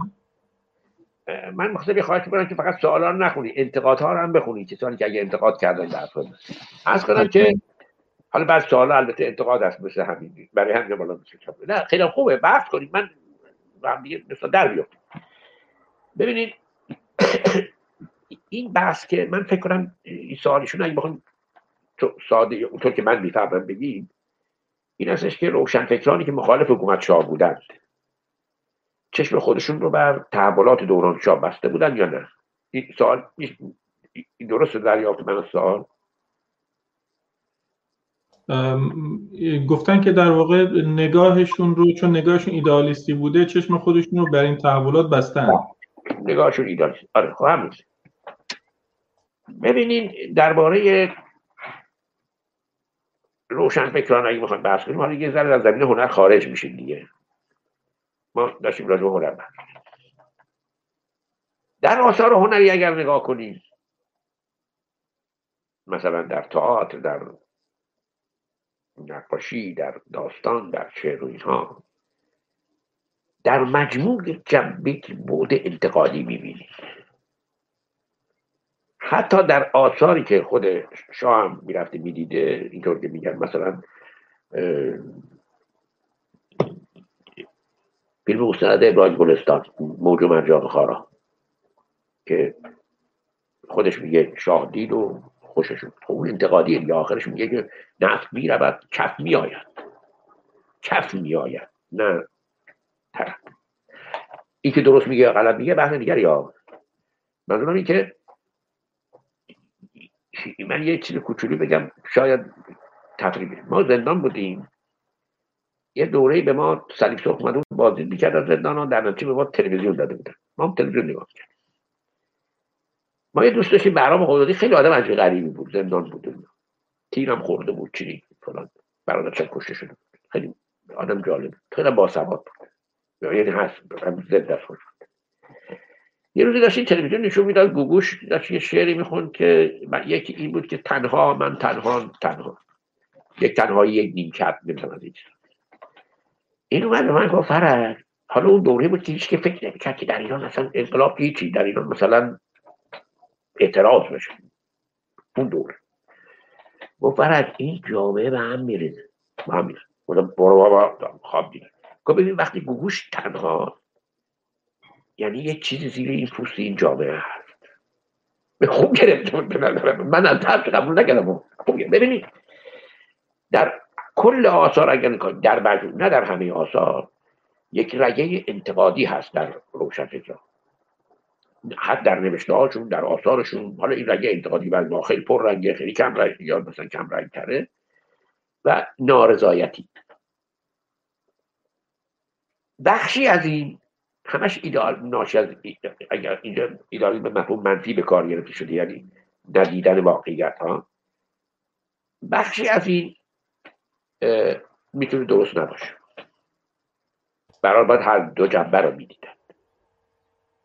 بخشی از این منعکس باستاب اون نارضایتی هست که در لایه های متوسط و ثروتمند و فقیر به وجود آمد. چرا به وجود آمده ببینید وقتی شما میان زیر ساخت های اصلاحات ارضی یک تحول بزرگ بود تریان سپاه دانش طرح خانلری که اجرا کرد شاه به نظر من مهمترین اقدام فرهنگی تاریخ ایران از مشروط حالا بوده. بردن سواد به روستاها به میان مردم. خوندن نوشتن خیلی خب وقتی شما این کارها رو می‌کنید یه لایه هم به وجود اومده بود در جامعه لایه های میان درآمد ثروتمند اینا. اینها خواستار مشارکت میشن خواستار نقش میشن. به قول معروف خواستار هویت میشن. بخشی از هویتشون هم در نقش سیاست می‌بینن. و وقتی این نقش ازشون دریق میشه اینا نمیشنن مثلا فکر کنن که خب چاره ای نیست. راه توسعه یه همچه توری وجود داره دیگه. راه توسعه این است. بدون این نمیشه توسعه پیدا اون, اون لایه ها اینطوری فکر نمی‌کنن. اون لایه ها فکر می‌کنن چیزی از اونها گرفته شده. و طبیعتا احساس بیگانگی می‌کنن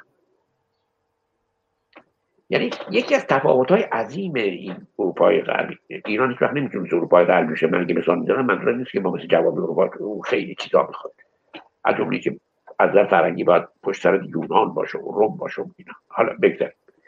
اما یکی از تفاوت‌ها که می‌بینید که این تحولاتی که در اینجا شده مردمان در اون نقش داشتند.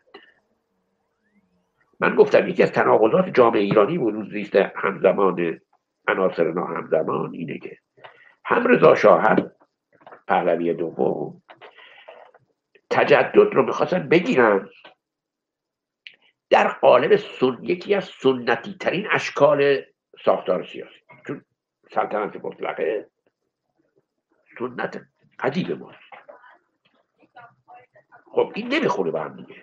اما این دو رو می‌خواید که همزمان اجرا کنید یه جاهایی موفق میشی یه جاهایی هم با تناقضات و درگیری ها و تنش ها می‌زنه بیرون. چون اینا با هم سازگار نیستن. شما وقتی میای یک طبقه به قول خودشون بورژوازی به وجود بیاری این می‌خواد بره تو مجلس ببینید یک مورد یه موقعی تصویب شد که معادن در از یه حدی ملی بشه دولتی بشه. و معادن مثل سرچشمه اون خیلی مهم بود اونو نمیگم خب خانواده که صاحب این بود سرصدا کردن اونها آدم بزرگ تو مجلس راه داشتن نمی‌دونم وزیر راه داشتن اینا ثروتمند بودن. ببینید در غرب شما نمی‌تونستی بری مثلا زمین حتی در دوره فئودالی زمین اون اشراف رو بگیری شاه. شاه هم کار نمی‌تونست اشراف حقوقشون محفوظ در ایران شاه می‌تونست زمین بده زمین بگیره سر یارو ببره از سلطنت به این مفهوم بوده. فرق با سلطنت در دوره هم که صنعتی شده اینطور نبوده که مثلا دولت یه دفعه تصمیم کنه بلکه این یارو رو بگیرین فلانی داره بگیرین نه اون یارو تو مجلس نشسته نمی‌ذاره شما چیکار بکنید. حالا مگر اینکه انقلاب بشه فلان. حالا منظورم این است که این تناقض شما یک لایه به وجود میاری. اما به اون لایه اما اون لایه رو با یک حکومت مطلقه رو می‌کنه اون لایه ناراضی منظورم این استش که بخشی از این بچه انتقادی که اشاره کردن به درستی که در آثار هست بچهش بیان اون نارضایی بود که حاصل اون ساختار بود. حالا آیا راه داشت؟ نداشت؟ اون یه بحث دیگه من فقط می‌خوام توضیح بدم که چرا در هنر این اتفاق. بخش دیگرش. این بود که روشن بکران ایرانی تصور می‌کردن یعنی بعد از 28 مرداد بخشی از مشروطیت سلطنت ریخت. چرا؟ چون تصور عمومی بود. باز به درست حالت چیکار که آمریکا و انگلیس آمدند و نهضت ملی شدن نفت ما را کردن با کودتا. این تصور بخش از مشروعیت حاکمیت رو میریزه تو ذهن مردم و این آشی دادنش بسیار سخت. من یه مثال بزنم. اگر خونده باشی شاملو و آل احمد خیلی با ابراهیم گلستان بد بودن و ابراهیم گلستان خیلی با اینا بده. میدین ابراهیم گلستان فوش میده این دوتا یکی از دلایلش این بود. اینا همه با هم طرفدار مصدق و حزب و نسبت ملی شدن نه در مجموع بودن. وقتی که کودتا 28 مرداد شد بعدش قرارداد کنسرسیون بسته شد. یه کنسرسیون تشکیل شد نفت در اختیار گرفت. که انگلیسی ها و امریکا توش سهم چل حالا داشتن.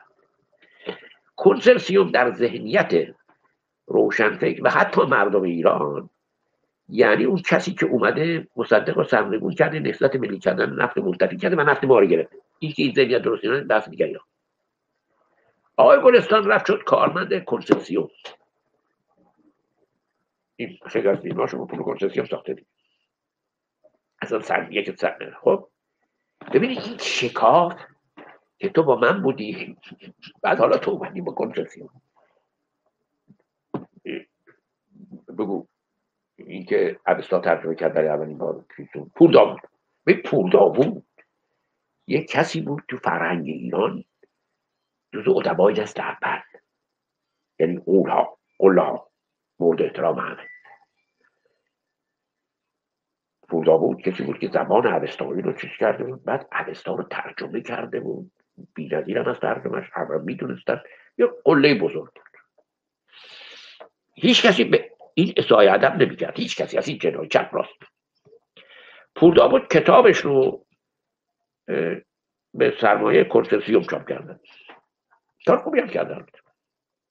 بعدا ناچاتران آنما یه مقاله نوشت کنسرسیوم و دساتیرش. دساتیر یه اصطلاحی برای کتاب جعلی. یه فرنگی لغتی بوده در قدیم به نام دساتیر که خیلی غلط بوده اونا فلان کار. پور داوود که غلط. اما این مقاله قد گرفت که موقع من یادمه.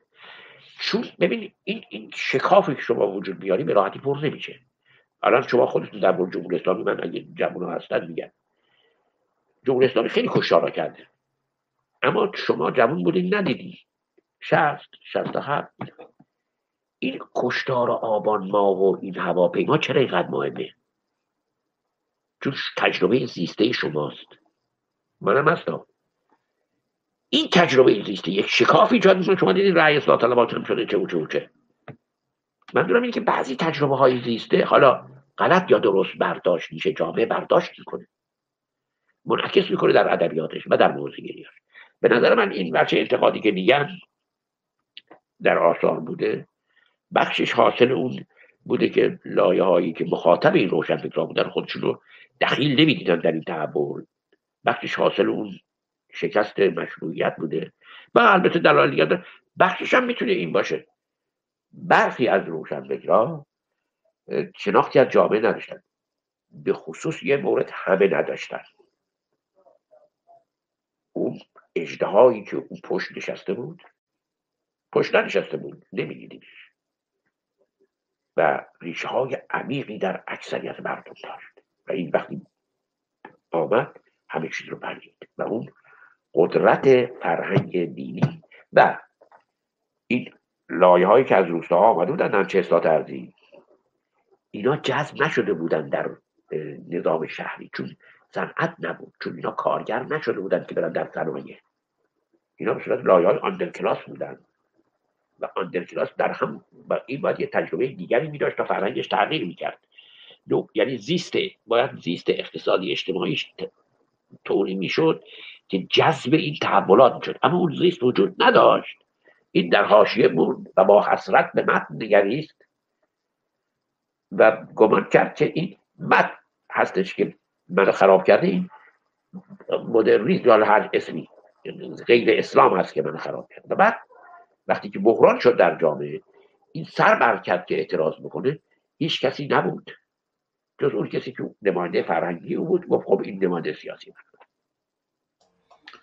آقای سرکوهی خیلی پرسش ها زیاد هستن و خب ما الان حدود تقریبا دو ساعت و نیمه که داریم این بحث جذاب شما رو مردم خسته میشن در فکر کنم که این مردم هم اگه کسی مونده هنوز. خسته شده بله, بله، الان ما بیشتر از 100 نفر بازدید کننده آنلاین داریم در حال حاضر و پرسش ها همینطور میاد چون واقعا بحثتون جذابه. اگر موافق باشید برای اینکه شما رو هم خسته نکنید من فقط دو یا سه پرسش دیگر رو ازتون می‌پرسم و قرار بود از ساعت 6 تا 8 باشه حد اکثر حد اکثر بله ولی خب 8 تا بله. می‌تونیم یک چیز بذاریم می‌تونیم یک باشه مثلا می‌تونیم یه 15 دقیقه ادامه بدیم. بسیار یه دفعه یک برنامه جنبی بذارید چه نه که اینا رو دیگری مثلا بگید این جنبی به فقط سوال ها سوال ها انتقاد بسیار عالی ممنونم از اگه فرصت بپرسید اگر دوستان بازم میان خط نشدن در یه برنامه جنبی که فقط سوال ها و یعنی جزء وبینارهای اصلیتون نباشه. اون کنار حاشیه سوال ها و انتقادات قطعا. بسیار عمالی. پرسش بعدی رو آقای در واقع اجازه بدید من اسمشون رو پیدا بکنم. آقای سینا ازتون پرسیدن. سینا نخستین. گفتن که آقای سرکوهی در دیگر کشورهای خاورمیانه که کشورهای نفتی نیستند و گرایش زیادی به, به مدرن شدن داشتن باز هم دچار فساد و شکست در هدفهای خود شدن. فاکتور نفت نمی‌تواند بیان کننده فساد و شکست مدرنیته در ایران باشد. نظر شما چیه؟ بله عنصر نفت حتما درست میگن ایشون. اولا من یادتون باشه بیشتر ترجیح میدم راجع هنر ادبیاتی بلدم. من یه توضیح بدم که همه یه حرفایی که من می‌زنم. این فکر کنم برمیگرده به اون بخش نخست نه بجز در زمینه آثار ادبی و هنری حرفای خیلی تخصصی نیست. اونجا بلدم. اما خب من جامعه شناسی هنری خوندم. مجبورم که ما همیشه مجبوریم که هنر رو با جامعه در هر دو وجه. نه اینکه نفت سبب بشود که یک کشوری مثلا پا به حالا اون چیزی مدرنیته صنعتی شدن غیر و غیر نگذاره. نه این نفت به تنهایی نمی‌تونه. ما اصلا در دوره قبل از به اصطلاح مشروطه هم که نحوه تولید آسیایی بودیم نمی‌توانستیم پا به دوره چیز بذاریم چون اصلا اون, اون ببینید در اروپای غربی لایه های جدیدی در جامعه وجود اومد موجوداتی به وجود اومد داستان چه خونده دیگه از قرن 11 میلادی. مباحث فکری مطرح شد در درون خود این کلیسا و بعد یعنی همراه با طرح مباحث در درون کلیساها و در قرن یازده لا به وجود آمدن لایه های برگر که بهش می‌گفتن این اطراف قلعه فودالی و چه و چه و چه و چه. از تا رسید به رونسانس خودش 200 سال طول کشید و بعد خود رونسانس و بعد نهزت های ما بعد رونسانس که نهزت گرایی نمی‌دونم چی اینجا. در ایران اصلا ما قبلش هم نمی‌توانستیم این تحولات رو داشته باشیم. حالا میگن بعدیا ما بعد یک نشابور داشتیم که یک میلیون جمعیت داشت مرد حسابی. چی به اینا غذا می‌داد مگه میشه برای یک میلیون جمعیت به اون سیستم غذایی غذا برد. چه سیستم حمل نقلی کدوم کشاورز؟ ببینید نحوه تولید آسیایی این نظر من اینه. اون چی که نحوه تولید آسیایی. حالا ایران که یه جامعه بوده بر مبنای تضاد بین گرایش تمرکز گریز و تمرکز طلب. هر وقت تمرکز طلب ها حاکم می شدن. آبیاری اون قنات ها رو درست می‌کردن کشاورزی رونق می‌گیرد بعد منتها نیروهای محلی قوی شدن. می‌زدن تمرکز رو نابود می‌کردن قبایل هم وجود داشتن. اونا هم همراه با اینا بودن. بس بسیار خراب می‌شد یکی از این نیرو همه ضعیفی شدن در جنگ ها یکی از اینا دوباره مسلط شد سلسله جدید رو تشکیل می‌داد. های نگاه کنید یه غزنویان سلجوقی همینجوری سلسله های پشت تاریخ خوندید. اینا همه اینطوریه دیگه. این گسست هست و همین ما شعرمون پیشرفته است. نه معماریمون نه نقاشیمون.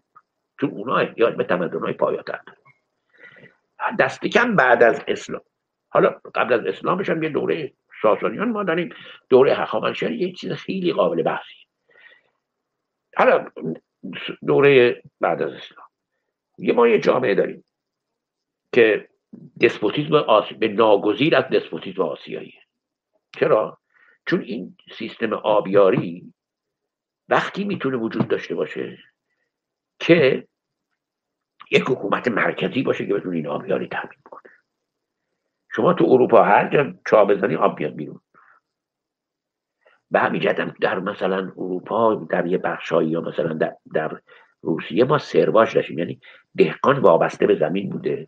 خرید فروش می شده چون دهقان نیروی کار مهم بوده نه آب.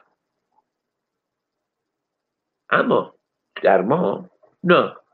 دهقان مهم نبود. خب برو. کجا می‌خوای بری؟ آب نیست که بری زراعت کنی خودت که. مالکیت بر آب و مدیریت آب مهم بوده. این لازمش اصلا بین النهرین هم که اولین حکومت ها وجود اومده برای اینکه اون باید یک مالکیت به مدیریت می‌کردن بر اون رودخانه این سیستم یک نوع حکومت مرکزی قدرتمند می‌خواد. متا حکومت مرکزی قدرتمند میآمدن آبیاری ترکیب میگردن بعض مردم خوب برای همین این شاه همیشه در ذهن مردم خوب بوده. برای شاه یعنی کسی که آبیاری میشه کشاورزی میشه بالاخره امنیت تولید ایجاد می‌کنه. خب همه اینا در زندگی عادی مردم اثر داره دیگه. بعد این قدرت ها قوی تر می شدن به جون هم می افتادن سلسله مرکزی سرکوب می کردن بعد یقت می چنگیدن تا ضعیف می شدن بعد یکشون پیروز می شد یه سلسله جدید تشکیل در این سیستم شما نمی‌تونید توقع به اصطلاح پیدایشون تحولاتی داشته باشید. حالا از نظر فرهنگی هم که بیایم یادتون باشه که در اروپای غربی دین تک خدایی وجود نداشته مسیحیت هم وقتی وارد اروپای غربی شد بلافاصله از یک دین یهودی تک خدایی تبدیل شد به ابن روح القدس. آتنا الهه عقل رو که در یونان داشتن تبدیلش کردن به مریم گذاشتنش کنار دست خدا که شوخی هم نداریم این زن مرد پرلام نشستن. و یونان هم که می‌دونین خدایانش که میگن که خدایان نبودن اونا دنیا رو خلق نکرده بودن. اونا دنیا رو گرفته بودن در دست تیتانا. بنابراین اصلا کلا داستان مد... در ما ما فرهنگ تک خدایی داشتیم. تک شاه تک خدا. زمین به آسمان منتقل شده بوده.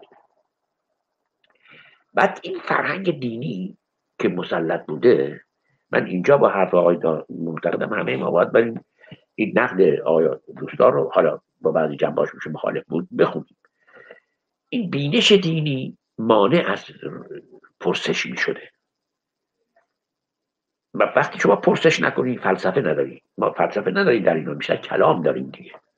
حالا بگذاریم این نمی‌خواد بیوازی بحث. منظورم این که اون چیزی که به اصطلاح بنابراین اگر ما به این سرنوشت کشورهای خاورمیانه نگاه کنیم مسئله فقط دفت نیست. نه هزار عامل وجود داره که دست به دست هم میده همزمان میشه یه چیزی رخ میده. اما یک چیزی مشخصه. کشورهای نفتی مثل ما. اقتصادشون آخر سر تبدیل به جایی که اقتصاد دنیا بر مبنای تولید و توزیع و خدمات کالاست دیگه. تمام ساختارها طبقات همه چی برای این شکل می‌گیره. ساختارهای اقتصادی و ساختارهای اجتماعی و پشتش فرهنگی و سیاسی. ما بر اساس ما یک نفت داریم که برش ما تولیدش نمی کنیم اونجا هست ما اصلا خیلی همون اصلا ندیدیم چهار در عمرمون این میفروشیم پولش میاد به حساب دولت. بنابراین اقتصاد ما بعد دولت اینو توضیح می‌کنه. حالا به شکل مستقیم و غیر مستقیم. در این توضیح هم طبیعتا رادخاری از سهم هر کسی خود در به قدرت سهم بیشتری می‌گیره بنابراین اقتصاد ما بر مبنای تولید توضیح نفت شکل نفتم در مالکیت دولته. دولت هم مدیون مالیات مردم نیست. ما دولت به مردم پول میده. در اروپا مردم به دولت پول میدن. حالا این وقتی وجود داره بنابراین استبداد رو تبدیل می‌کنه انگار به یه امری که لازمه. اون نقشی که دولت بیت آسیایی در مدیریت آب داشت در دولت های نفتی در مدیریت درآمد نفتی داره. با خیلی تفاوت البته. این یکی از عوامل فرهنگی هم هست. خب از کردم از دین بگیری تا مثلا اینا. بسیاری عوامل دست به دست هم داده و, بعد یک اتفاقی افتاده. از جامعه فئودالی به جامعه صنعتی مثلا 200 سال طول کشید در اروپا. یه دوران گذار شده که پرترش بوده جنگ بوده. می‌دونین جنگ های عجیب غریبی رو هم کردن. جنگ های سی ساله جنگ پروتستان کاتولیک چه چه اما بالاخره این دوران گذرد ما از زمانی که بگیم غرب مثل یه ویروس اومده در بدن ما و دچار تنش شدیم مثلا این دیگه دوران گذار انگار نیست. ما هم خب توقع داشتیم که بالاخره ما هم دوران گذار جنگ تجدد و سنت چی چی چی چی چی بالاخره تموم میشه دیگه. انگار که این دوران گذار خودش یک فرماسیون ثابته. سنت مدام خودش رو احیا می‌کنه بازسازی می‌کنه. تجدد مدام خودشو به تو سنت در میاد این تناقض این همزیستی انگار شده یکی از شاخصه ها که این انگار نمیگم همیشه اینجور خواهد بود. انگار ثابته. حالا چگونه از این در میریم ولی نفت تنها عنصرش نیست. شما درست. خیلی ممنونم. آقای آرمان پرسیدن که آقای سرکوهی لطفا درباره تاثیر نوشته های چپ رادیکال ایران در دهه چهل مثل مقاله های امیر پرویز پویان هم توضیح بدیم در چه جنبه تاثیر خب. متاسفانه همین رو نوشتن. امیر پرویز پویان همونطور که گفتم در وقتی که از این جریان بازگشت به اصطلاح بازگشت احیای سنت ترویج سنت که یکی از چهره هم جلال احمد بود دو نفر از چپ به این رو نقد کردن. هیچ کسی از حکومت جالبه ها هیچ کسی از حکومتی های نقد نکرد. ممنوع کردن. ممنوع می‌دونی نقد نیست. قبضادگی رو دو نفری که نقد کردن که دارشاشوری بود که مقاله نوشت عرب زدگی من یادمه یک امیر فرهنگ چند تا متن نوشته یکی همون به عنوان نوشته ترجمه ولی کار خودش این مصاحبه است ناکجا آباد و یک نقدی هم در اون کتاب یه نقد در اون گروهی هم نوشته که درون خود گروه فدایی خونده شد ولی حالا اونم چاپ شد ستاب متن. در اینجاها واقعا به نظرم موضوعش درسته. بعضی تحلیلاش نادرسته. اما اینکه برخورد بکنیم با جریانی که می‌خواد سنت رو زنده کنه و به جای آینده بهتر بگذاره کار بسیار خوب کرد اما خب اون تنها چیز فکری او نیست. چپ ایران در 28 مرداد شکست می‌خوره حزب توده نه فقط از نظر تشکیلاتی. بلکه حزب توده شکست سیاسی ایدئولوژی حیثیت یک شکست همه جانبه میده حالا اگر بخواید بعدا یه جلسه دیگه توضیح میدم که چرا از نظر حیثیتی اعتباری سیاسی تشکیل همه چیز. نسل ما نسل من وارث این شکست بود بدونی که نقشی در این شکست داشته باشه. ما که نبودیم بچه بودیم. اما به حال این میاد این شکست با شما. یک دوران بعد ما, ما که در این بچگیمون در این جامعه ما قبل اصلاح ارزی هست با تحولات بزرگ اصلاح ارزی در دوره ما میشه دیگه. ما کوزه می‌بینیم که خوندا مردم بسیش کردن علیه اصلاح ارزی علیه رأی زنان. یعنی مردم رو به یک بستر ارتجایی به مخالفت باشه حکومت شد. حالا این بگذار بعد ما به تدریج این جامعه مت... مثلا متحول می‌شد. لایه های جدید به وجود میمدن ساختارهای جدید چه همه اینا بر نسل ما آوار شده بود. پرسش این بود که ما چه می‌خوایم بکنیم؟ خب دو تا ایده بوده همیشه. همه چپا داشتن. از اول چپ به وجود اومده تا حالا. عدالت اجتماعی و دموکراسی. من می‌دونم که بیشتر چپا دموکراسی در عمل و حتی در نظر خیلی چپا نبودن. اما در خود اگه نگاه کنیم جنبش سوسیالیسم در اروپا حتی قبل از مارکس اینا تو می‌دونی که قبل از مارکس 50 سال 100 سال جنبش سوسیالیستی وجود داشته. پرودون خیلی ها بودن. جنبش کارگری بزرگ بوده چون همیشه این دو جنبه بوده دموکراسی و عدالتش. اگر ما بخواستیم در اون دوران پرسش که دموکراسی و عدالتش اما خب اجازه یک فعالیتی به کسی نمی‌دادن دیگه. کتاب ها ممنوع بود که چی بود. ای کاش حالا دیگه دیر شده وگرنه من براتون می‌گفتم که مثلا ما باید شهریه می‌دادیم دانشگاه. نداشتیم. اعتصاب کردیم. ما رو بردن کردن زندان. بعدش که زندان کردن و کتک زدن چاقا شکنجه کردن اینا شهریه از دانشگاه برداشتن. چون با اون درآمد نفتی هست شهریه ما سال 850 تومن به اون یه صافی طبقاتی بوده. اونو برداشتن. بعد از اعتراضات حالا ببینید این مسئله عدالت همون که گفتم یعنی آدم ها می‌خوان دخیل باشن. آدم ها می‌خوان که در زندگی خودشون نقش بازی کنن. شما این امکان به شما میده. تحولات تجدد این امکان رو میده. بهش به میگه که آقا شما می‌تونید در زندگی خودت نقش شما می‌خواد نقش بازی کنید جلوشو چپ نه همه جامعه. دوچار بنبست بود در اون گروه تشکیل می‌داد کشف می‌شد نابود می‌شد. محفل کتابخونی تشکیل می‌داد کشف می‌شد نابود می‌شد. در ارتباط دانشگاهی شرکت می‌کرد کشف می‌شد سربازی می‌شد. این باید یه راهی پیدا می‌کرد که از این وضعیت بیاد بیرون. اون جزوه ضرورت رد توری بقا در واقع نقدی است بر اینکه ما باید از این وضعیت بیایم بیرون و به این دیکتاتوری ضربه بزنیم تا راه برای فعالیت باز بشه. این رو همین فرمید فویان تو اون کتاب خیلی خوب توریده کرد. توریده کرد. طوری که به غلط درستش نه چرا میگم خوب توریده کرد؟ برای که همیشه متفکر کسی است که یک مسئله رو کشف می‌کنه.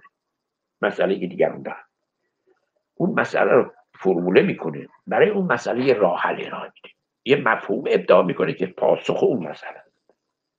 این قانون تفکر امیر پرویز پویان نه به تنهایی این رو یعنی مسئله چپ رو در اون موقع کشف کرد فرمولش کرد به عنوان تئوری بقا پاسخ بهش داد. پاسخش چنان بود که اونها پذیرفتن اکثریتشون و این حرکت تبدیل شد به محور چپ. حالا شما می‌تونید بیاید بگیم که خب حالا دیگه گذشته این پاسخ غلط بود یا درست بود یا چه بود یا چه نبود. اما این درست مثل هر پاسخی بودی که هر متفکر دیگه میده.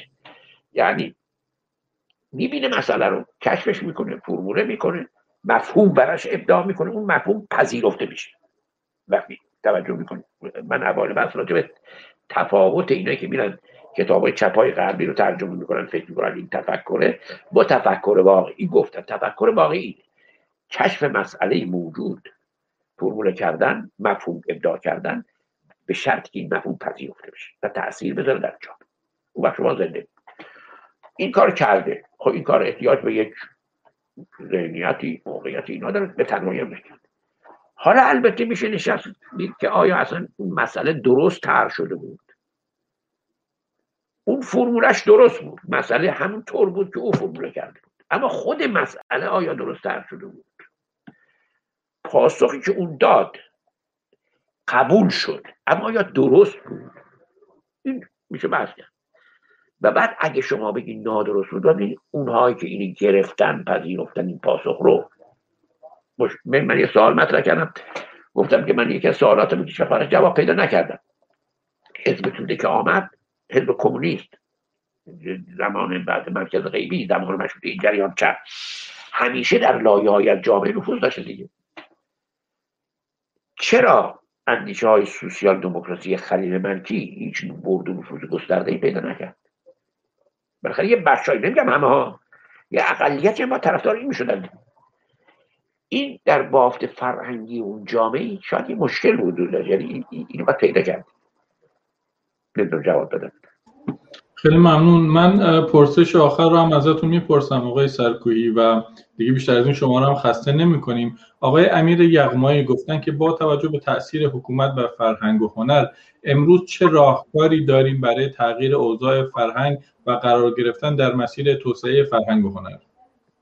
ببینید من البته چیز نیستم راهکار و اینا راهکار و اینا از من بیرونه. این کسان دیگه راهکار می‌تونه آدم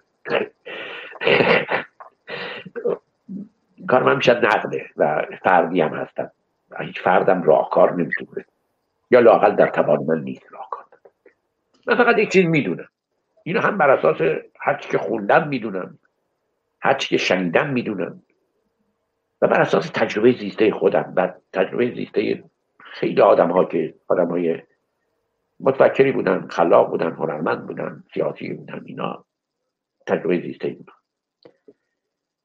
خلاقیت فرهنگی یکی از شرایطش آزادیه اما این معنی نیست که وقتی آزادی شما حتما خلاق فرهنگی رخ میده؟ نه. حالا در بعضی از کشورهای اروپایی خیلی هم آزادی هستش رمان بزرگم خلق نمیشه. هیچ نقاش بزرگم نمیاد. وقتی جنگ داخلی اسلامی ها در اون بابوه یه دفعه می‌بینی که چه می‌دونم فیلمساز و نقاش همجور میریزد اما خلاقیت فرهنگی به معنای از تنش برمیاد. از طرح پرسش برمیاد از درگیری برمیاد و اینا همه در آزادی بهتر انجام میشه. این یه بحثه اما این بحث توسعه فرهنگی که شما میگی. توسعه فرهنگی شما حالا برمیگرده به جامعه نه دیگه به خلاقیت فرهنگی. ما یه جامعه داریم که از نظر فرهنگی من هم تو گفتم به من مهمترین شاخصه جامعه ما جامعه ها نه هنرمندا و نویسندگان. اینی که همون زیست همزمان عناصر همزمان ما از مس... معلفه های فرهنگی دوران هخامنشی داریم حل نشده.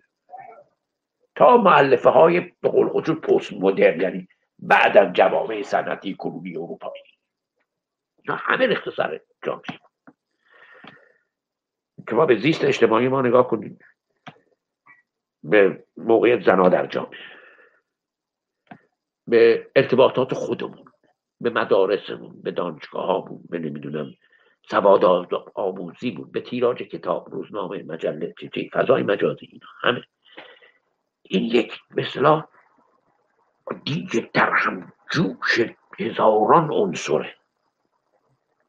که حل نشده. اینا باید در هی حل می‌شدن. بعد ما یه قدم می‌رفتیم. حل می‌شدن یه پاسخ می‌دادیم. حل می‌شدن ما تغییر می‌کردیم. نه. توسعه فرهنگی در چون جامعه خیلی کار دشواره. چون شما می‌خواد گره را از کجاش کدوم یکی رو اول وا می‌کنی اصلا نمیشه هر کدومی که باز کنی یه گره اون بر ایجاد میشه. اما میشه یه کارای کرد. ببین شما مثلا نگاه کنید سپاه دانش یه کار عظیمی بود به حال. کانون پرورش فکر حالا من مخالف شاه بودم در زمان شاه. من هنوزم ببینید من طلب اینا نیستم. اما خب بالاخره این کانون پرورش کودکان موسیقی رو برد کتاب می برد تو دهات.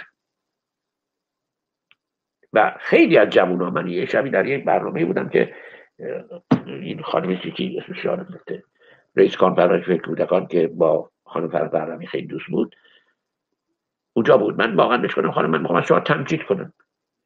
خیلی آمده بودن می‌گفتن خانم من کتابخونی رو به اون فلان شعبه کانون پردازی در فلان دی شروع کردم. موسیقی موسیقی عرف بهترین شیوه آموزش موسیقی به کودکانه اینو مرده بودن یاد گرفته بودن کافرستان بودن مرده بودن تو جامعه. خب میشه از یه جاهای شروع کرد. اما این نیازمند متا خب همین برنامه ها رو دیکتاتوری شاه خونسا می‌کرد. ساواک خونسا می‌کرد. وزارت فرهنگ اون موقع شد خونسا می‌کرد. وزارت آموزش پرورش ما که بر مبنای نقله یعنی نه بر مبنای عقل خونسا می‌کرد. همین آدم اینطوره. ما اگه بخوایم جامعه ما توسعه فرهنگی پیدا بکنه اول باید این نیروهای جامعه آزاد میشن تا مسائلشون آشکار بشه. بعد باید سیستم آموزش پرورششون عوض کنیم سیستم رو بر از مبنای حفظ کردن به قول قدیمی ها نقل بر نقد یعنی عقل بذاریم. اینجا من تو آلمان می‌بینم. یارو کتاب کافکا میده نمیگه بعد مثل ما بیا کتاب خلاصه کن. میگه برو نقد تو به این کتاب بنویس. نمره هم بر اساس این میده که این چقدر خوب نقد می‌کنه. نه که در چه جهتی نه این این نیست نداریم ما. تو این نیست. و این این هم خب لازمش آزادیه دیگه. یعنی شما بتونی همه چیز رو نقد کنی. شما تو قرآن نقد کنی. شما بتونی سلطنت نقد کنی. همه چیز نقد چپ نقد کنی. راست نقد کنی. خب. بنابراین اگر کسی بخواد یک زمانی در یک حکومتی که توسعه فرهنگی برای ما فکر بکنه باید اولا آزادی باشه تا مسائل فرهنگی سرریز بکنن بیان بشن. بعد باید آموزش پرورش از این حالت در بیاد. آموزش به بر مبنای عقل قرار بگیره. رسانه ها باید بر مبنای عقل نقاط قرار بگیرن. رابطه روشن فکران هنرمندان خلاقان از همه جهت ها با مردم آزاد بشه و در واقع یک تحول فرهنگی رخ بده. تحول فرهنگی که مردم و تولید کننده و مصرف کننده مردم و کسانی که مفاهیم فرنگی خلق می‌کنن حالا در فلسفه هنر هر ادبیات هرچی با همدیگه در هم آمیزن. و این بر بستر آزادی ممکن من هم میگم راهکار نمی‌تونم بدم ولی تجربه زیسته ای من یه همچین چیزی من خیلی ممنونم از شما آقای سرکوهی و ممنون از من می‌خواستم اولا میم آدم نمی‌دونه که کسی گوش میده نمیده اینا. ولی خلاصه از اول از شما یک بار دیگه از زمانه و شما و دوستمون خیلی متشکرم که این امکان رو به من دادی خواهش می‌کنم. حرف بزنیم متاسفم که من واقعا ترجیح می‌دادم که نقد و درگیری با هم دیگه بشه با با شما نیست با کسانی که هستند. بعدم خوشحالم که یه اومدن. مسائل فرنگی کسی بیاد. برحال مسائل سیاسی الان خیلی عالی. بله. از همه ممنونم که تا این موقع موندن. سه ساعت الان. اگه موندن. و امیدوارم بتونیم یه برنامه جنبی بذاریم که فقط پرسش و پاسخ و انتقادات باشه. ممنونم امیدوارم ناقص گفتم یه جایی خسته بودم یه جایی برحال بعد مشکل بود صد سال. خیلی چیزا جا افتاد. به حال هم ممنونیم آقای سرکوی نه بحث بسیار جذاب. اتفاقا میگم سوالها واقعا زیاده و شاید در یک برنامه این کارو بکنیم. خیلی از شما مجددا سپاسگزارم و مرسی که همراه ما بودید. آقای سرکوی شما هم همینطور و شب خوبی رو برای همه عزیزان آرزو می‌کنم. خدا نگهدار. منم برای همه روز شب خوبی آرزو می‌کنم. تشکر. با هم باشیم صدا. رادیو زمانه. یک صدا.